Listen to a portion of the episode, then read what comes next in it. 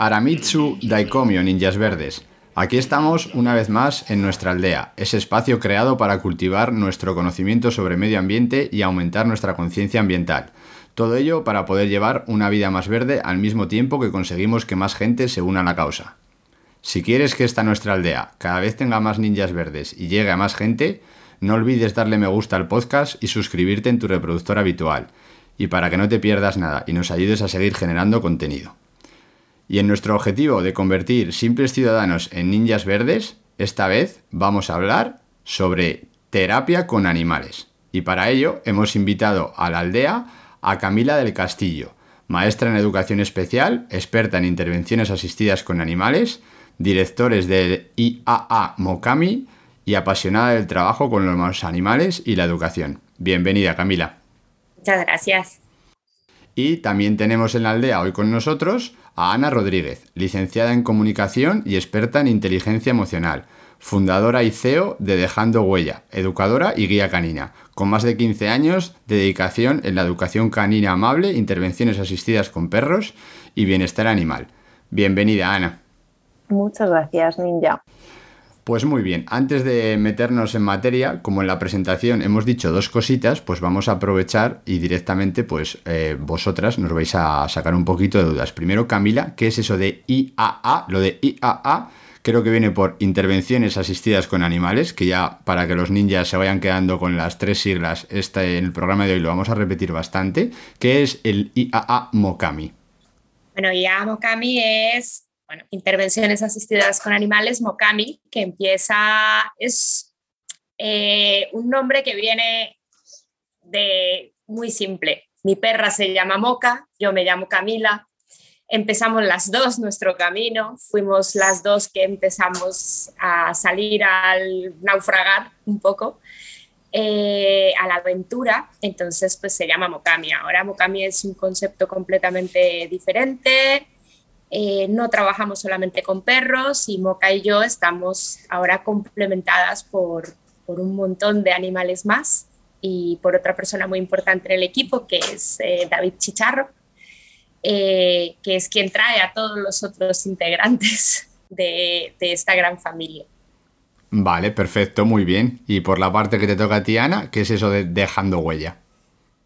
Pues eso es lo que me pregunto yo todos los días, porque sigue cambiando y sigue evolucionando desde lo que empezó hace 10 años, bueno, 11 ya, a lo que es ahora. Eh, abarca diferentes cosas, abarca pues lo que hablábamos desde una educación amable a los perros que conviven en la ciudad, eh, o bueno, fuera de la ciudad, pero mayoritariamente son los perros de la ciudad los que, los que habitualmente necesitan un apoyo educacional. Eh, abarca formación, nos dedicamos eh, a hacer formación profesional en el ámbito universitario, en el ámbito privado, eh, a formar a otros profesionales o futuros profesionales en el campo de las IAA. Y hacemos IAA, bueno, IAP, que es intervención asistida con perros, ya que en Dejando Huella solo trabajamos con, con canis. Em, nos dedicamos en intervenciones pues, a la terapia, a la educación, al campo social y al campo de las actividades. Vale, perfecto, muy bien. Pues con esta introducción que nos habéis dejado ya tenemos las cosas un poquito más claras. Así que vamos a ir ya con lo que es el programa, como todos los días, y empezamos con nuestra clásica pregunta. ¿Cuál sería, ¿Cuál sería la gran verdad o la gran mentira sobre la terapia con animales? A ver, la gran verdad y la gran mentira de la terapia con animales. Yo, a mí me gusta siempre eh, de alguna manera aclarar que no, nosotros somos una terapia complementaria, ¿vale? Nunca somos una terapia que quiere eh, suplir a las terapias habituales eh, y no curamos no, no, no hacemos magia, no, no es que por trabajar con animales vamos a, curar una patología. Intentamos, eh, digamos que esa sería la gran mentira, ¿no? De que podemos curar o como si fuéramos eh, un poco de manera mágica hacer algo que nos espera con otros métodos habituales. Y la gran verdad es que realmente proporcionamos una motivación eh, que no está en las terapias habituales, aunque trabajamos con, con, un equipo multidisciplinar, porque nos ponemos siempre de acuerdo con profesionales dependiendo de lo que trabajemos, bien sea terapia o educación o actividades, pues trabajamos con, con profesionales de la salud, por ejemplo, en el campo de la terapia, con maestros en el campo de la educación. Eh, esa motivación extra que dan los animales, esa relación que tenemos con ellos, ese, ese, ese lugar donde llegan ellos y que nosotros no llegamos, porque de alguna manera para nosotros es más complicado llegar a, al, al todo ese ámbito sensorial que nos proporcionan ellos. Y ahí nosotros simplemente estamos con ellos, los acompañamos y guiamos. Tenemos por ahí algún, algún compañero que quiere opinar también, ¿no? Sí. Le gusta mucho opinar. Como el programa es de terapia con animales, no os penséis que hemos puesto efectos de sonido, sino que son los compañeros de trabajo de nuestras invitadas que también van a aparecer espontáneamente durante toda la grabación del programa de hoy. Así que os podéis ir habituando. Ana. Bueno, para mí mm, la gran mentira eh, va un poco hilado a una frase que nos dicen mucho que es, ay, tengo un perro muy mimoso, llévatelo a terapia. Bueno, pues eso es un error porque em, un perro muy mimoso, mm, eh, los perros en terapia o en intervenciones de una manera general, porque lo que hablamos, ¿no? Eh, no solamente hacemos terapia, hacemos muchos tipos de intervenciones. Lo que menos tiene que ser un perro casi es cariñoso, o sea, tiene que gestionar el estrés, tiene que tener vínculo con su guía, tiene que estar habituado al espacio, al suelo, a la temperatura. O sea, no solo vale que el perro sea cariñoso, ¿no? Esto es como decir, eh, das muy buenos consejos, podrías ser psicólogo, ¿no? Pues eh, esto va un poco al hilo.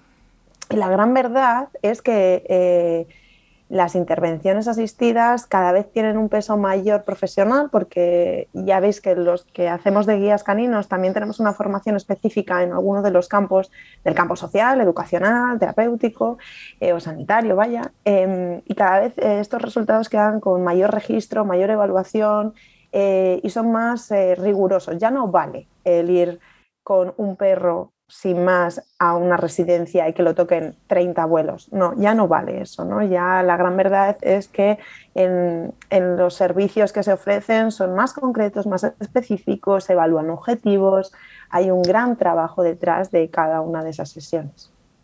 Vale, perfecto, muy bien. Me ha gustado mucho esta última parte. Muy bien, muy bien, muy bien. Entonces ya pues un poquito enlazado con esto último que has dicho y para empezar así, preguntita de, examen de la ESO, ¿qué es la terapia con animales? Para los que no tenemos ni idea. La terapia en verdad es, eh, cuando una persona acude a terapia es porque necesita mejorar en algo, ¿no? En algo sanitario, en algo físico. Por ejemplo, eh, terapia asistida con animales podría estar también eh, fisioterapia asistida con animales. Es decir, junto a un fisioterapeuta Cami o yo con nuestros perros, eh, nos complementamos en el servicio para que ese niño que ha tenido una rotura de codo aumente eh, con los ejercicios que le ponga la fisioterapeuta y siempre en presencia de ella, eh, pues jugando con la pelota o llevando la correa del perro, que aumente su rango de movilidad. O, por ejemplo, una persona que ha sufrido un ictus y que tiene que recuperar bueno, pues su movilidad, su independencia, eh, nos puede pasar lo mismo a través de una enfermera o a través de un terapeuta ocupacional. Em, entre profesional y campo canino o animal, buscamos qué ejercicios podemos hacer para que esa persona pueda recuperar su vida. Y la terapia siempre, siempre, siempre tiene que estar guiada por un profesional del campo, es decir, por un sanitario, por un terapeuta ocupacional, un fisioterapeuta, un médico, un psiquiatra, un psicólogo, siempre. Tiene que haber siempre dos figuras, el profesional de la persona y el profesional que lleva al animal. De hecho, eh, un poco con el tema de los ictus me toca muy de cerca ahora mismo una situación familiar. Mi cuñado ha sufrido un ictus hace 15 días y de hecho, me parece muy importante este punto que acabas de decir porque nosotros estamos ahora mismo en ese trabajo, ¿vale? Ese trabajo previo a la intervención. Eh, en ese trabajo previo estamos, por ejemplo, en contacto tanto con los neurólogos como vamos a empezar a tener un contacto con el logopeda y con el fisioterapeuta. ¿no? Es, eh, eh, de hecho, nos ha impulsado a hacer un proyecto para personas con daño cerebral adquirido que requiere de una investigación previa de las patologías, de qué le ha sucedido al paciente, de qué necesita, de plantear esos objetivos tanto a corto como medio como largo plazo, ¿no? Porque no son los mismos objetivos los que vamos a trabajar el objetivo general de la sesión, que a dónde queremos llegar, como el objetivo particular de cada una de ellas, que de alguna manera tiene que ir muy, muy ajustado con el profesional con el que estamos trabajando de la mano y con el usuario, porque no podemos frustrarlo ni ponerles una, un, objetivo demasiado alto para una sesión, porque entonces no vamos a conseguir resultados poco a poco, ¿no? Tenemos que ir eh, motivándolo también a que esos objetivos que vamos planteando, él los vaya consiguiendo y así vamos consiguiendo más motivación para seguir avanzando. Entonces, todo esto es un trabajo que requiere un trabajo previo, un trabajo durante la intervención y un trabajo después de cada sesión para evaluar qué hemos conseguido y qué tenemos que reformular. Vale, perfecto. O sea, lo que me queda ya de, lo, de esto que hemos dicho, lo que me queda claro es que si yo cojo a mis gorriones y salgo a hacer ejercicios al campo, no estoy haciendo terapia con animales. Y, y que tiene, o sea, tiene una preparación previa antes del primer día que tú vas a hacer trabajo con el, con el animal, con el que sea, que eso ya entraremos luego. O sea, necesitas una preparación mm, exhaustiva de lo que vas a hacer, lo que quieres conseguir y cómo lo vas a hacer, que puede parecer no sé, por una parte puede parecer como algo lógico, pero otra parte puede, puede parecer como que yo creo que la gente igual nunca se para a pensar que antes del primer día que voy con el con mi gorrión a hacer terapia con animales, no hay nada más detrás. O sea que eso, y eso, o sea, es, interesante. Me resulta muy interesante. Em, así, dudilla rápida. ¿Es lo mismo terapia que intervención asistida con animales? No, a ver, las intervenciones, las terapias hacen parte de las intervenciones. Eh, pero no es lo mismo. Es decir, dentro de las intervenciones tenemos eh, las terapias, que es de lo que hemos estado, estamos hablando ahora justamente. Luego tenemos la educación y por otro lado las actividades. Es decir, no, no todo lo que hacemos con animales es terapia, ni a todo, lo, ni, por ejemplo cuando nos dedicamos a las intervenciones, nosotras creo que somos siempre muy claras en decir que nos dedicamos a las intervenciones asistidas con animales, porque no siempre hacemos terapia, no siempre trabajamos con usuarios que necesitan esa ayuda. Eh, trabajamos también en educación. Por ejemplo, yo eh, trabajo mucho en educación porque tenemos un programa de educación medioambiental asistida con animales. Eh, trabajamos con colegios, trabajamos eh, directamente, llevamos a los niños, por ejemplo, a una granja escuela en la que trabajamos objetivos como la empatía con el medio natural a través del contacto directo con los animales, que lo, lo generamos mucho más fácil que si simplemente les explicamos algo en un aula.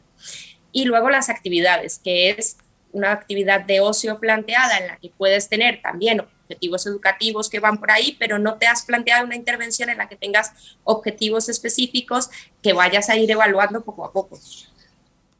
Luego también hay una línea que lleva saliendo unos años, que es la socioeducativa o la línea social, ¿no? que es vale, un, grupo de personas que no solo no van a terapia porque no necesitan una terapia, eh, no es un campo educacional, porque normalmente lo educacional va asociado a los objetivos curriculares que nos encontramos en el BOR, bueno, en el BOE en este caso, no en el BOR, que es el La Rioja, em, y tampoco es una actividad, porque es un poquito más que una actividad. Está un poco pensada, está un poco desarrollada, ¿no? Lo pueden llevar, eh, lo pueden llevar terapeutas, pero sin un objetivo tan claro, o pueden llevar programas sociales, trabajo social. Entonces, por ejemplo, a mí se me plantea una situación porque la palabra terapia es la más comercial, la que más se pone en prensa y por lo tanto eh, yo sé que soy la primera que lo uso muchas veces porque intento explicar mi trabajo y acabo diciendo mm, terapia asistida con animales, porque sé que es lo que, me, lo que se van a enterar, ¿no?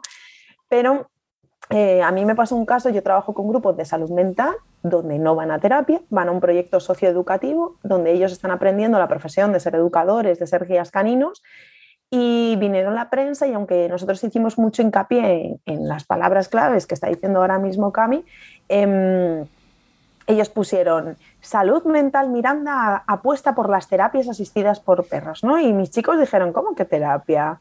Eh, o sea, nosotros tenemos terapia en otros aspectos, pero no. ¿Sabes? Fue un poco en verdad ofensivo, porque mm, eh, no estamos haciendo terapia y, es muy importante identificar esas partes y la parte social cada vez está cogiendo más peso, los programas em, sociales con objetivos, pues eso, socioeducativos, eh, cada vez tienen mucho más peso porque cada vez son más necesarios. Vale, perfecto. Entonces, recapitulando un poco para que quede claro, ¿cuáles serían los campos de actuación, así enumerados? Terapia, educación, actividad y socioeducativo. Vale. Y aparte de todo esto, que ya imagino que se está trabajando, ¿cuáles pensáis que pueden ser futuros campos de actuación o líneas que se estén llevando ahora un poco más experimentales o cosas que no se han hecho, como lo último que has dicho? Yo, yo creo que la socioeducativa, bueno, es que es que todas tienen su hueco, la verdad, y, que se vayan haciendo nuevas podría ser, pero es que estaba sin cubrir lo social y es lo que poco a poco se, está dejando ver. En los libros no lo vas a encontrar porque es reciente, pero sin embargo sí que es algo que, son programas que van evolucionando. No, no, no se me ocurre pensar en algo más allá, quizás en el entorno natural. Lo que pasa, sí, eh, ahí va yo. Eh, por ejemplo, nosotros digamos que hemos innovado un poco en el tema de las intervenciones introduciendo otros animales, pero todo esto sale también, o sea, en el campo educativo, yo pienso que donde más ramas se pueden sacar es en el campo educativo. Nosotros hemos empezado a trabajar lo que es la educación medioambiental, pero con animales, ¿no? Esto, eh, por ejemplo, en las granjas escuelas eh, siempre ha sido el sitio donde van los niños a ver animales, tocar animales, primer contacto con animales y ya está. Eh, lo que hemos lo que nosotros hemos querido hacer, por ejemplo, es ir un paso más allá y realmente trabajar el tema del medio ambiente, de, dónde viene cada uno de los animales que está allí, cuáles son las necesidades, cuál es, cuál es su medio natural, qué debemos hacer para protegerlo, por qué este animal ha llegado aquí, cómo lo protegemos una vez que ha llegado aquí. Eh, y cómo generamos esa empatía por nuestro medio natural y por nuestro medio ambiente a través de unos objetivos educativos muy claros, así sean de un día, de una visita de un día, eh, pero que no alcanzamos a llegar de otra forma si no tuviéramos al animal presente. O sea, al final yo estoy hablando de un cuervo y tengo al cuervo ahí que viene del crash porque no se puede recuperar, porque es un animal que no puede eh, vivir en libertad por unas determinadas circunstancias y les explico cuál es el medio natural de ese cuervo, eh, cuáles son sus necesidades y si ya viviendo en cautividad porque ha sido eh, criado por el hombre, porque no sobreviviría en el medio por determinadas circunstancias, etcétera, qué necesidades tiene y cómo tiene que ser la vida y el bienestar de ese animal. De alguna manera empiezo a, a trabajar otro tipo de educación ambiental y natural que también es muy necesaria hoy en día porque ya no nos podemos quedar simplemente en el hecho de eh, toco al animal, le doy de comer al burro, o como me llaman muchos colegios, o sea, ¿puedo montar a los 150 niños en un burro? No.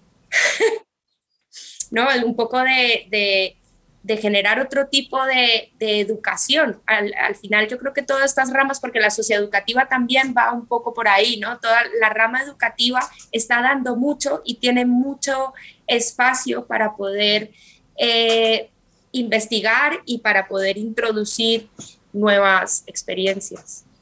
Vale, entonces puede ayudar la, bueno, no voy a decir terapia, que ya lo estoy aprendiendo la lección, puede ayudar las intervenciones asistidas con animales a reconectarnos con la naturaleza en una sociedad que tiende hacia la desconexión. A ver, a la vez, una, dos y tres. Sí. Sí. Vale, perfecto. Eso, eso me gusta. Y siendo algo más concretos, em, ¿podría ayudar de alguna manera en la conservación de la biodiversidad? Sí. Sí, mucho. a ver, ¿por qué? Eh, a ver, la conservación de la biodiversidad finalmente es algo que depende muchas, o sea, depende directamente de, nosotros como especie humana, de cómo seamos capaces de tanto de respetar los medios naturales como de eh, incluso poder ser partícipes de una u otra manera en programas de conservación. Em, si tú ves a un animal, si tú lo tocas, si tú, hablemos de pájaros, ¿vale? No, yo te hablo de pájaros que los tengo cerca, que trabajo mucho con ellos. Si tú le das de comer a un loro, a una pirrura, a un lorito pequeño, eh, y lo tienes ahí y ves que se te sube y que eh, le dices que se suba a un sitio y se sube a un sitio y que es capaz de venir contigo y que es capaz de reconocer instrucciones y que no sé qué, generas ese, ese vínculo, esa empatía, esa, es, esa sensación de, de, que es un animal que te comprende cosas que puedes, con, la que, con el que estás interactuando, te dan ganas de ayudar, te, te, te, te genera ese sentimiento de, de yo quiero que estén bien. No es lo mismo que si te lo están contando. Y si te cuentan que en un programa de conservación hay que hacer, hay que seguir determinados pasos para que esta especie eh, siga eh, existiendo de alguna manera, es mucho más fácil sembrar esa semillita si tienes al animal enfrente y si estás interactuando con él, que si te lo están contando en un libro y en una pantalla. Vale, perfecto. Y luego también el respeto que se les está mostrando, ¿no? O sea, por ejemplo, eh, yo creo que las intervenciones han evolucionado no solamente en cuanto a concepto, eh, sino en cuanto a la ejecución. A nosotros nos enseñaron desde un principio que los, eh, los animales de intervenciones, poco menos que son animales circo. Es decir, que hacen un millón de habilidades para entretener a la persona y si le tienen que tirar los 25 niños de la, de la, escuela 25 veces la pelota, pues es lo normal, el perro tiene que hacer el cobro y demás. Sin embargo, las líneas que se están haciendo, nuestros perros pueden hacer habilidades, porque a mí me encanta hacer habilidades con ellos en mi casa, alguna en la intervención, vale, pero no es la base de la intervención, la base de la intervención es el vínculo, y el vínculo solo se consigue con respeto. Si hace calor, mi perro igual no puede trabajar, entonces ese día pues a lo mejor no tenemos sesión o tendremos que adaptar la sesión a la perra si eh, nuestros perros, para ganárnoslos, si queremos que nos acompañen en un paseo, si queremos que nos hagan caso a un sentado y a un tumbado, no podemos gritarles, no podemos invadirles, tenemos que tener un tono de voz adecuado, tenemos que en nuestro lenguaje corporal ser el correcto. Si a base de sesión tras sesión generas ese vínculo, la persona comprende al animal, el animal vincula con la persona, porque además lo hacen, o sea, tenemos que despertar esos espacios para que perro y persona vinculen, que ese es el verdadero beneficio de las intervenciones, además de los objetivos. Em, al final esa gente, si el día de mañana tiene un animal, por el motivo que sea, se va a quedar más con el respeto que con el truco o con la habilidad. Y algo tan sencillo como saber que puedes llevar a tu perro suelto, pero saber que también lo puedes llevar atado, en determinados espacios y promover una, una, presencia del perro en la ciudad y en el campo respetuosa con otros, eh, es donde está el apoyo a la biodiversidad. De hecho, yo creo que nosotros, por ejemplo, trabajamos con especies que no generan un vínculo, nosotros trabajamos con serpientes. Yo no puedo decir que una serpiente va a generar un vínculo. Es decir, el humano, el humano sí que puede generar ese vínculo hacia la serpiente, ¿no? Porque yo, yo quiero a mis serpientes, yo me preocupo por ellas, yo lo paso mal si veo que ellas no están bien, etc. Pero eh, yo no puedo decir que mis usuarios, que, que la serpiente vaya a generar un vínculo con mis usuarios, pero ese respeto sí, siempre. De hecho, por ejemplo, es muy importante cuando trabajamos con reptiles, siempre les decimos y les explicamos, hay algo tan simple como la temperatura si hacen 5 grados en exterior, yo no puedo llevar a la serpiente. Y te lo explico. Y aunque esté programado que en mayo vaya a ser 25 grados, resulta que hay 10, no puedo sacar a los reptiles y te explico el por qué y te hago que lo entiendas y, te explico por qué no es bueno para el animal y por qué lo más importante es que cuidemos ese bienestar del animal, ¿no?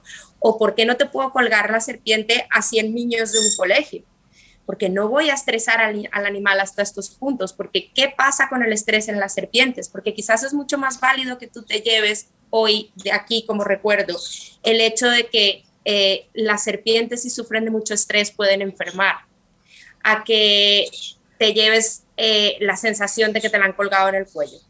Es más importante eso finalmente, o sea, educativamente sí, a lo mejor para la vida es, oh, me he colgado una serpiente en el cuello, pero para, para, para, lo que queremos hacer, que es realmente educar y sembrar esa semilla de la conservación, del respeto, etcétera, es más importante el que te lleves que no te la han podido colgar porque no le vamos a generar ese estrés al animal, porque el estrés en una serpiente puede generar esto y esto y esto. Vale, perfecto, eso me gusta. Eso es muy ninja, o sea, que el, animal, sea el que sea, sea el protagonista verdadero y se tenga en cuenta mucho lo que piensa el animal, por, por decirlo de algún modo. Eso me ha gustado mucho. Y también aprovechamos y metemos el spam ninja y decimos que intervención asistida con animales no es ir al campo y empezar a acariciar santamontes. O sea, tienen que ser animales que estén preparados para hacer terapia, que saben a lo que van, que para ellos es un trabajo, porque es un trabajo. Entonces, que una cosa es la fauna silvestre y lo de toquetear y coger bichillos por ahí, y otra cosa es la intervención asistida con animales. Muy bien, pues después de la monserga, esta cosa he soltado. Eh, ¿Qué ventajas mm, aporta las intervenciones asistidas con animales respecto a otro tipo de intervenciones o terapias, si se da el caso que es una terapia con animales? Ventajas. Joder, es que hay tantas. Claro, es que eso está. Eso, eso Pero bueno, em, sí, es, es. Bueno, yo creo que para mí una gran ventaja buah, es que queda marcado eh, a fuego en la emoción, en el sentir de las personas tengan el nivel cognitivo que tengan. Que eso es, en algunos casos, bueno, increíble, ¿no?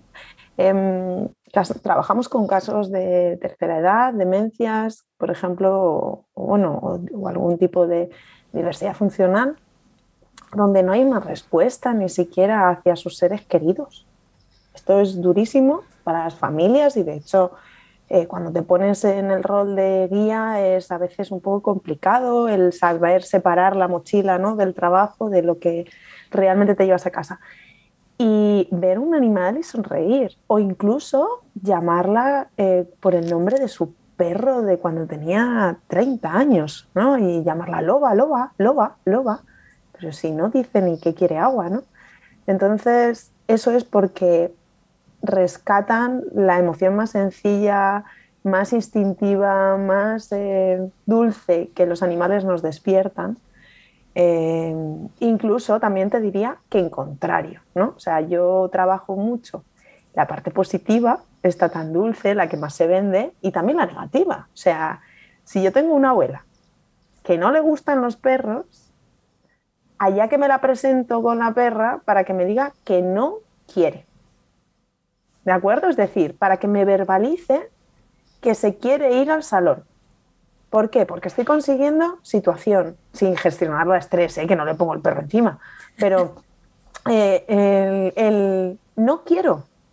Eso, esa presencia, esa saber decir lo que quiere, el- el- la necesidad, esa verbalización que nos cuesta mucho en determinados perfiles de tercera edad, son súper importantes y yo no lo valoraba tanto hasta que, como te, digo, te decimos que trabajamos con profesionales, terapeutas ocupacionales que se tiran ocho horas con ellos que dicen, pero si no consigo que me diga nada, ni sí, ni no, ni blanco, ni negro, ni todo lo contrario. Ya esta verbalización de no quiero es maravillosa.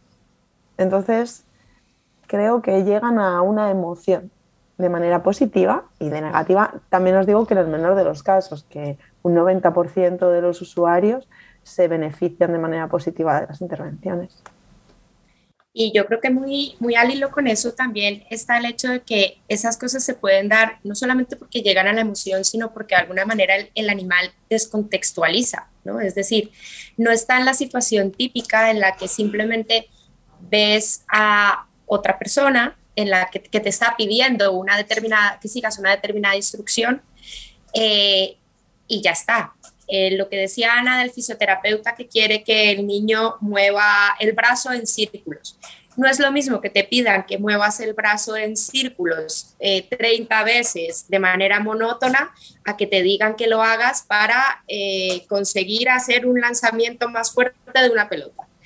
Eh, que al final es una interacción con el animal, ¿no? El anima, es, es, plantea más esa, esa, eso tan básico en el ser humano que es el juego, ¿no? Es, es ese momento en el que el animal descontextualiza todo porque de alguna manera nos convertimos otra vez en niños que estamos interactuando con otro ser vivo y que le jugamos al perro o queremos que el pájaro se suba o, quiero ver la serpiente, la lengua me hace así, entonces la, la, lengua, la lengua se mueve y entonces la gente se sorprende o se aleja, o, ¿no? De alguna manera es, consigues movimientos o consigues determinados objetivos que te has planteado con la ayuda del animal, porque el animal al final es, es el descontextualizar todo, ¿no? Es, es como sucede cuando con los niños con los programas de lectura, que al final leer al perro, que es alguien que no me juzga, que es alguien que no me va a decir que me estoy equivocando y si lo hace, lo hace de forma graciosa porque se tapa la cara y ver a un perro tapándose la cara es gracioso.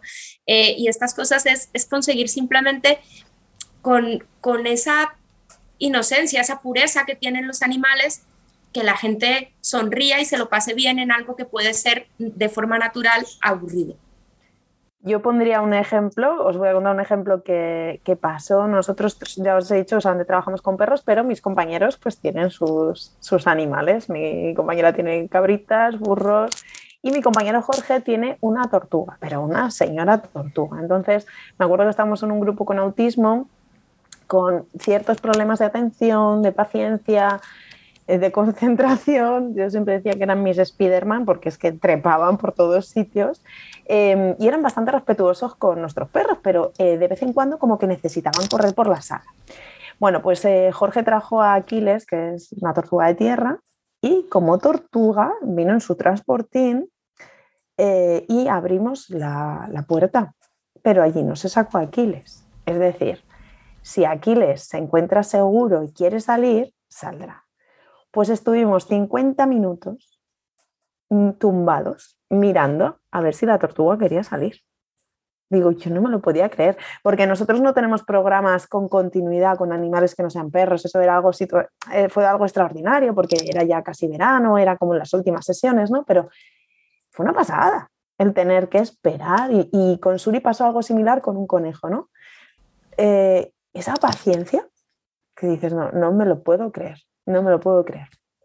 Entonces, muy, muy importante ese beneficio que no sabemos de dónde viene, ¿no? Lo de que los perros o que los animales no curan, pero un poco de magia a veces parece que pasa, parece, parece. Vale, perfecto, sí es un poco lo de antes, o sea, al, final es como que nos llegan esas pequeñas reconexiones con la naturaleza, como estamos tan perdidos, o sea, el mínimo contacto con un animal ya nos supone em, una experiencia que no se puede obtener de cualquier, o sea, de ninguna otra manera.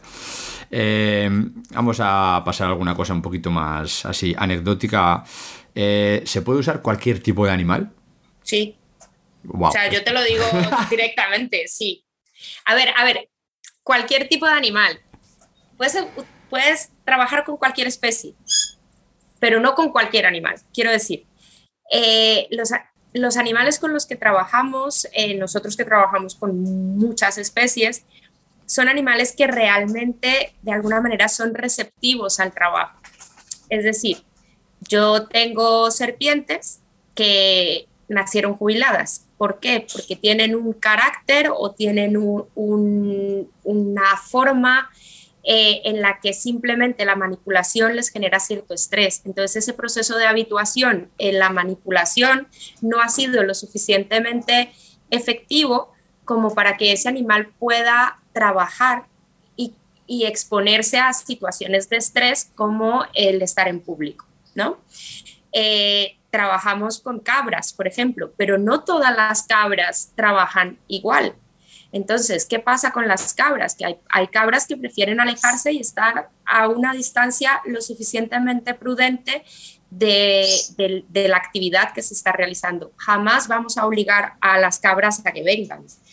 Eh, son animales que quizás tú puedes llegar a querer prepararlos a todos para el trabajo, pero su carácter no va a permitir que todos trabajen. Y eso hay que respetarlo, es fundamental. O sea, yo puedo tener, como dice Ana, un perro buenísimo, puedo tener un agaporli buenísimo conmigo, pero que el someterlo a la exposición pública le genera un estrés tremendo y lo pasa fatal. Pues lo primero es respetar el carácter de ese animal. Pues ese animal no va a trabajar porque no lo pasa bien trabajando y porque lo más importante dentro de las intervenciones asistidas con animales es que los animales que están trabajando con nosotros estén bien. Es fundamental, porque es que además si no, tampoco va a haber un éxito en la intervención. Si, si tú como guía estás viendo que tu animal lo está pasando mal y está estresado, tú tampoco vas a hacer bien tu trabajo. Y aparte, eh, el, el, el, el, ambiente, ¿qué le estás enseñando a la gente? ¿Qué le estás transmitiendo? Que por fuerza el animal tiene que trabajar, aunque el animal te está dando señales específicas de que no puede hacerlo. Vale, perfecto. Eso. Yo tengo una, una respuesta diferente. Yo tengo un no. No. Tengo un no, mientras tengo un sí, si el animal lo tiene Cami. Bien. Cami o Suri o otras intervenciones como las de Olaya en, Galicia. O sea, creo que la persona que es responsable de los animales tiene que estar muy preparada y muy concienciada con estos temas de entorno natural. Sin embargo, si hablamos como de una intervención más en el entorno de la, de la persona, ¿no? porque no siempre pueden ir al entorno natural, creo que no todos los animales saben gestionar. Que ojo, que tampoco valen todos los perros. Aunque el perro sea el más habitual, no todos los perros se ven acordes. Aquí tiro de un estudio de Luca Farina de Italia, que además lo presentaron en las jornadas entre canes, donde analizaron a través de las heces el estrés de los animales, ¿no? Porque ¿cómo, ¿cómo, lo controlas? Más allá de las señales de calma que nos pueden imitar o las señales eh, de apaciguamiento de, los perros que más conocemos, ¿no? De los animales eh, más eh, mascota. Bueno, mascota no es la palabra, eh, domésticos. Em, ¿Cómo gestionas tú el estrés? ¿no? Y además, por ejemplo, nos hablan de la tortuga. ¿Y ¿Tu tortuga está estresada? Pues no. ¿Y cómo sabes tú que no está estresada? ¿no? De, le decía Luca a Jorge. Ah, pues no sé. pues la veo tranquila, la veo que sale, ¿no? Eh, pero claro, si generalizamos eh, esto, de hecho nos hablaban que los animales que mejor llevaban eh, las intervenciones asistidas eran el burro, el perro y la alpaca. El resto de animales, como el caballo, la cabra, los loros, eh, los gatos, eh, su nivel de estrés era muy elevado porque eh, les sacaban del entorno donde estaban más habituados. Obviamente todos conocemos un gato que podría ser un perro de terapia, o sea, luego tenemos que hablar del asterisco, ¿no? Pero sí que es verdad que hay muchos riesgos en cuanto a generalizar esos animales, porque yo he visto determinados animales en centros hospitalarios donde ya os garantizo que meter un perro ya a veces es estresante, por mucho que lo, pre lo, prepares, porque hay un montón de olores, hay un montón de sonidos, los olores suelen resbalar un montón, hay máquinas. Entonces, meter un ave, por ejemplo, en, en, un, en un hospital, que es un poco difícil, pero bueno, en caso de que se diera, pues eh, habría un, un, elevado nivel de estrés de ese animal. ¿no? Entonces, por ejemplo, el delfín. ¿Cómo hacemos terapia con delfines? En el mar, entiendo, porque claro, pero entonces ya el animal no está seleccionado, por lo tanto no es terapia. Entonces, eh, yo apoyo al 100% a Cami, lo sabe, en su proyecto y en cómo lo enfoca, pero sí que creo que hay una línea muy delgada que cada vez se va haciendo más gruesa y mucho más eh, marcada, o sea, se va señalando cada vez más a la gente que no es respetuosa con esos animales en su entorno, en su hábitat o que en un momento dado van a un centro educativo, pero que hasta el transporte tiene que ser respetuoso. ¿no? Entonces, bueno, eh, un poco van por ahí los tiros ¿no? de, esos estudios más científicos en comparación con lo que se va evolucionando al entorno natural. Sí, estoy de acuerdo en parte con esto, ¿vale? Pero también es verdad que dentro, evidentemente, eh, los profesionales que nos enfrentamos a este tipo de situaciones tenemos que ser lo suficientemente responsables para saber, o sea, lo primero que hacemos nosotros, por ejemplo, es una evaluación del entorno donde vamos a ir. Es decir, del entorno y del tipo de usuarios, del colectivo con el que vamos a trabajar, porque hay colectivos con los que yo no llevo determinados animales, simplemente porque el nivel de ruido o el nivel de estrés o lo que dices tú, los estímulos externos eh, no son lo suficientemente seguros para que esta especie se encuentre bien en ese lugar. ¿Vale? Entonces, sí que debe haber una evaluación previa no solamente de parte de la intervención con el usuario, sino también de parte de qué animales son propicios para trabajar esto eh, si voy a ir yo, ¿no? Porque evidentemente si se desplazan al sitio donde yo trabajo, pues los animales están en su entorno, se sienten seguros. Y aún así, proporcionarles ese sitio de seguridad. Entonces, si tú los llevas como la tortuga en su transportín o como mi lechuza en su transportín o como mi suricata en su transportín, eh, si ellos no se sienten seguros, no van a salir de ahí. Y si no, no quieren salir, no van a salir. Y ya me las apañaré yo, que soy el responsable de esa intervención, de sacar adelante esa intervención y cómo la voy a sacar adelante con unas bajo la manga de cómo trabajar ese miedo que tiene el animal, esa inseguridad, cómo transmitirlo, etcétera, pero no tiene por qué ser el animal el que tenga la carga de la intervención, la tengo que tener yo. Vale, perfecto, muy bien. Ya estamos dejando bastante claro que aquí los animales son los protagonistas.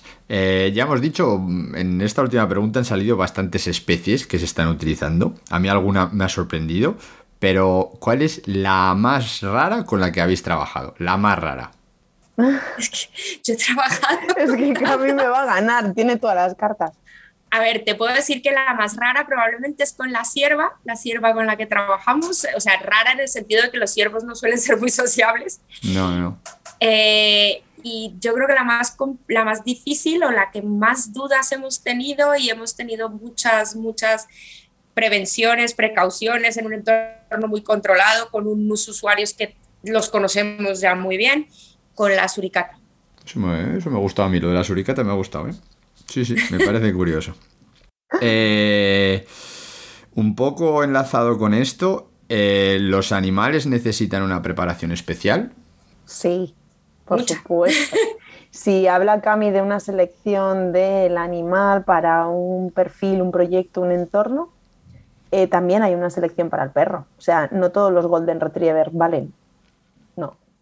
No todos eh, o ningún Husky vale. ¿no? O sea, y hablo de razas para que la gente se pueda situar, porque obviamente los mestizos eh, cada vez tienen más peso en las intervenciones. También vuelvo a lo primero, cuando yo me formé tenía que ser casi un labrador amarillo porque los negros eran rechazados por los perfiles de autismo y tú eso lo lees en un libro y tenemos un labrador negro que era el alma de, del autismo. O sea, eh, cambia, la, sociedad cambia, la mirada hacia los animales también, el respeto hacia ellos, pero es que la selección para un perro es muy importante, o sea, seleccionar el perro adecuado para un programa adecuado es imprescindible. Por ejemplo, eh, yo tengo dos perfiles de perros, ¿no? Eh, una que tiene más edad, Tirma, y Poliki.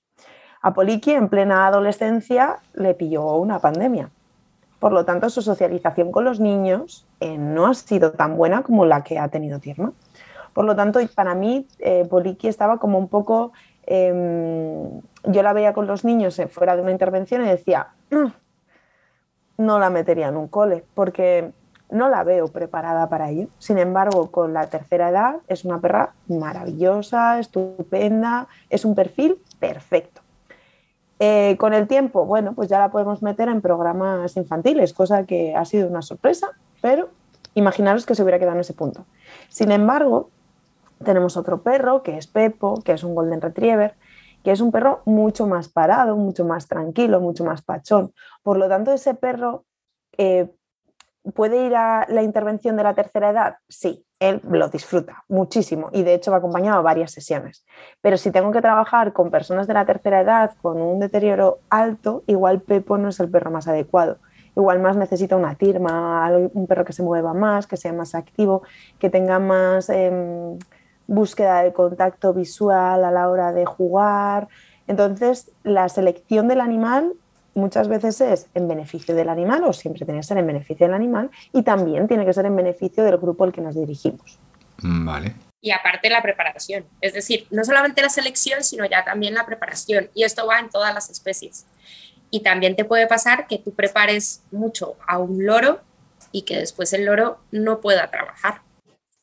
Porque puedes darle la preparación, pero al final puede no ser apto para el trabajo, ¿vale? Entonces, sí que tienen que tener una preparación porque tienen que tener una socialización, tienen que, les tienes que presentar un montón de estímulos, tienen que estar habituados a muchísimas cosas y especies como, por ejemplo, como las aves, eh, tienen que tener, eh, o, las, o, los reptiles tienen que tener una, sobre todo, habituación, habituación al transportín, habituación al cambio de sitio, habituación a las personas, a ver nuevas personas, a la manipulación, etc. Eh, y eso requiere de muchísimo trabajo cotidianamente, es decir, nosotros cotidianamente los cogemos, trabajamos con ellos, hacemos trabajo de entrenamiento y ya no solo de habilidades, sino simplemente la socialización y la socialización sobre todo en nuestro caso también eh, interespecífica, es decir, que eh, porque a lo mejor yo tengo que trabajar con muchos a la vez, si mi perra se quiere comer a la gallina, pues no puedo trabajar. tengo que, tiene que haber trabajo también en ese aspecto, ¿no? La, tolerancia entre las especies. Eh, mucho trabajo de entrenamiento, mucho trabajo de preparación, pero aparte el respetar que si, aunque hayas tenido muchas horas de preparación y de entrenamiento, ese animal finalmente no sea capaz por determinadas circunstancias o de ir a determinados centros o de trabajar con determinados colectivos o que finalmente simplemente tenga que quedarse en casa jubilado. Vale. Para que te eh, hagas una idea, un perro de intervenciones puede tardar como mínimo en salir a trabajar un año y medio. Eh, no solamente por su evolución física, sino también por su evolución psicológica y, adaptarse. No significa que con un, con un, año y medio el perro esté preparado, no, sino que a lo mejor el perro lo cogemos con tres años y entre una preparación, otra y tal, pues se nos planta en cuatro años y medio preparado para empezar a trabajar. Nosotros tenemos una figura que se llama el perro auxiliar, que es un perro que acompaña al perro de intervenciones como para ir aprendiendo un poco de ese rol que hace el perro de intervenciones y también porque no podemos cargar la presión de, o la responsabilidad de una intervención sobre un perro que empieza, sobre un becario. ¿no?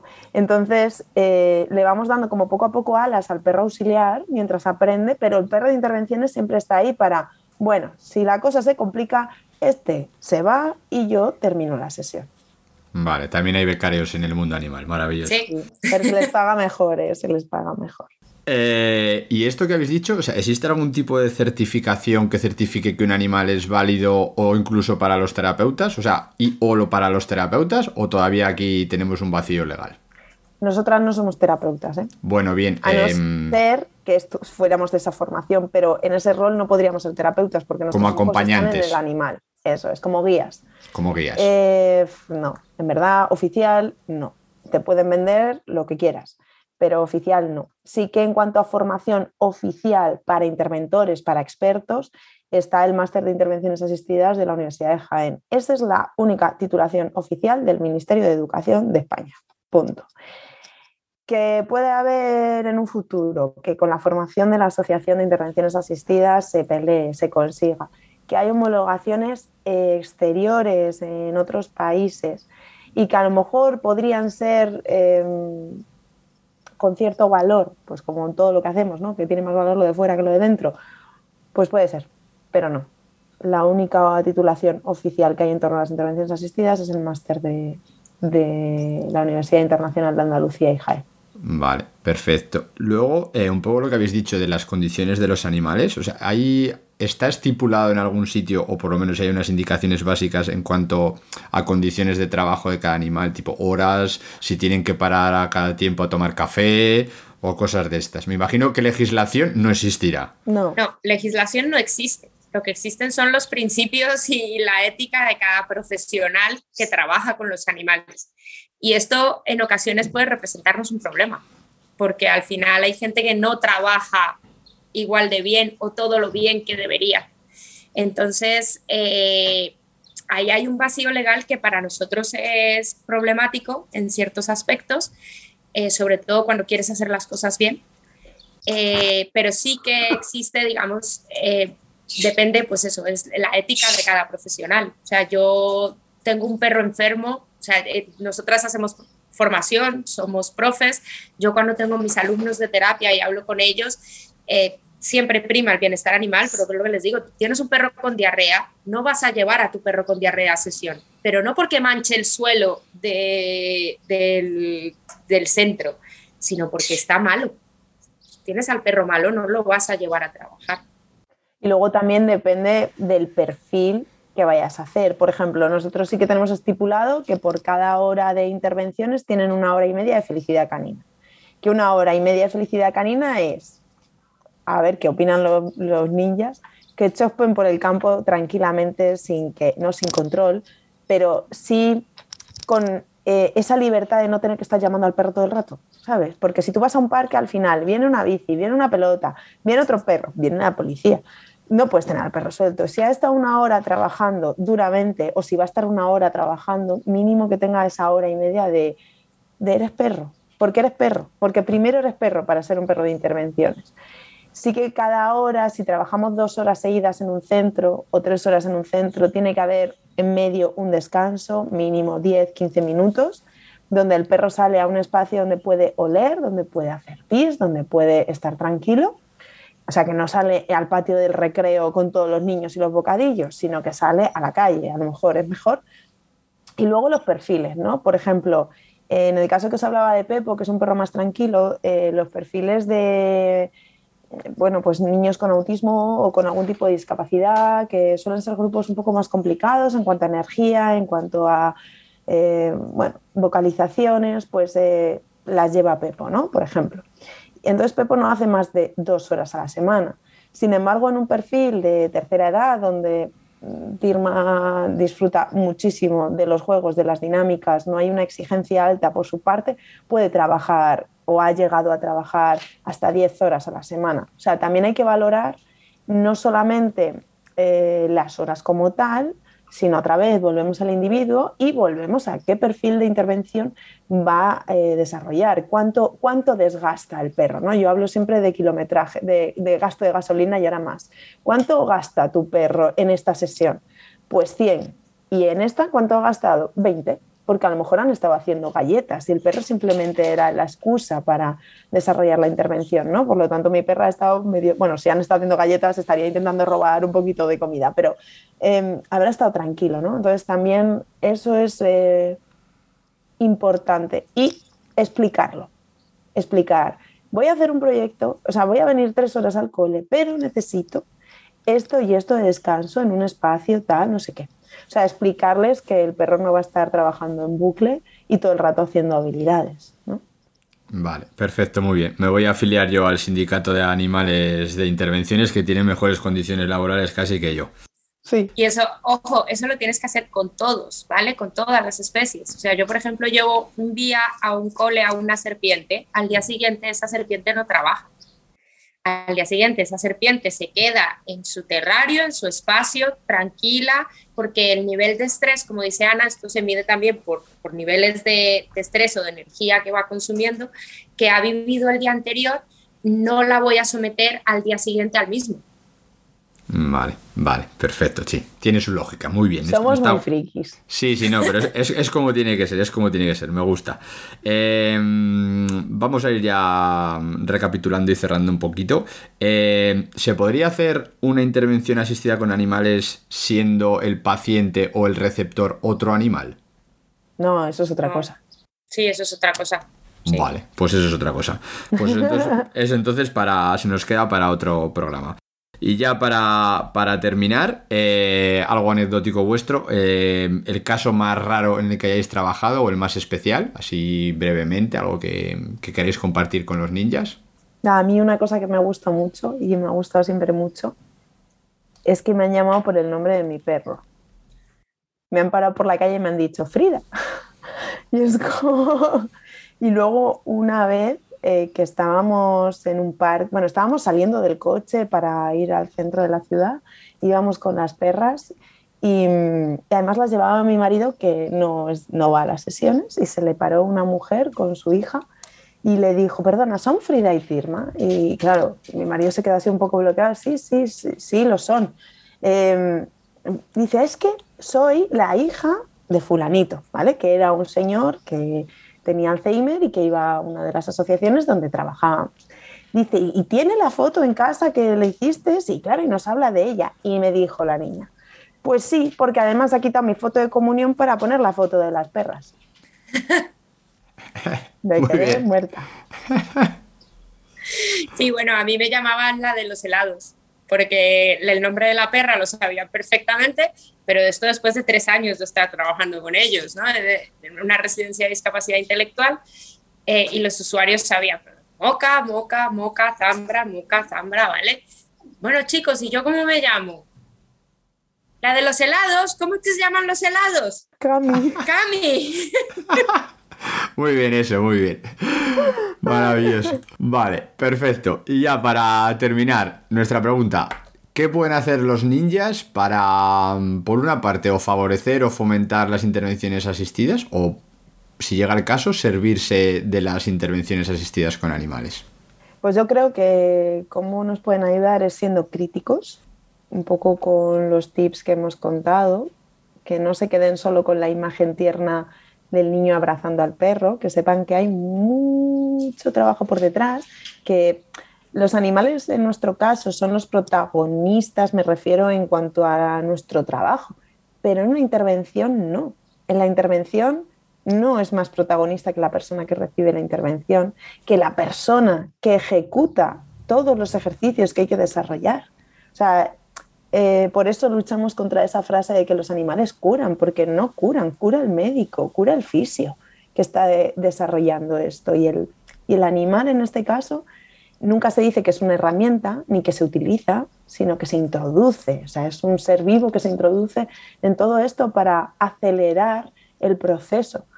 Entonces, eh, creo que una visión crítica y, bueno, pues eso, escuchando podcasts como estos, donde no solamente es lo que en la prensa pone terapia, sino que hay mucho más. Yo creo que esa es la mejor manera en la que nos pueden ayudar. Conocer, investigar, saber cómo se trabaja, quiénes lo hacen, cómo lo hacemos. Eso es la parte más interesante.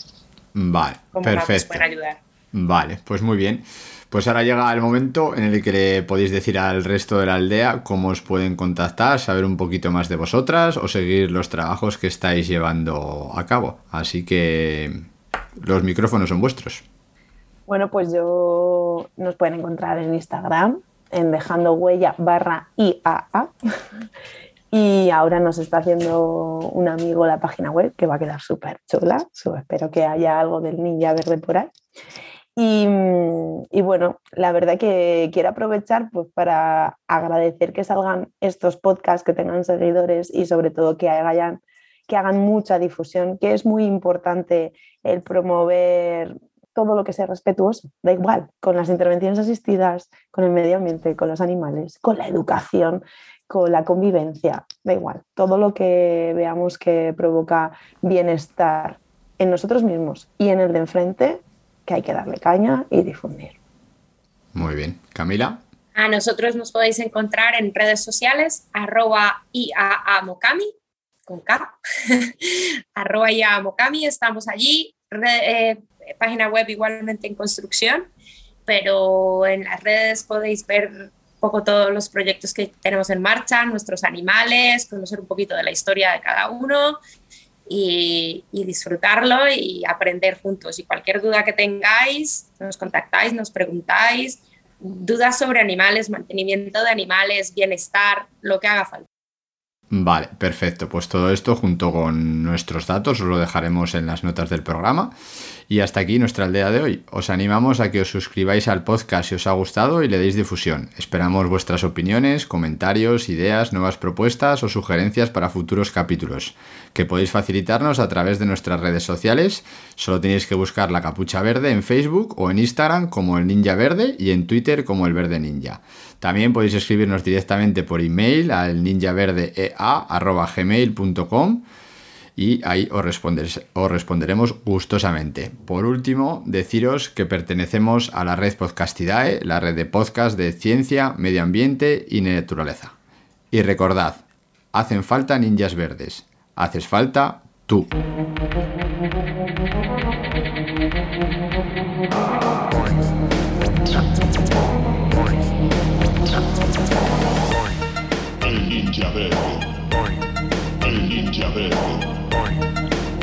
Ninja verde. El ninja verde. Eh, yo no perreo, yo gorrioneo, conocimiento y atracción. Eh, yo no perreo, yo gorrioneo, conocimiento y atracción. El ninja verde.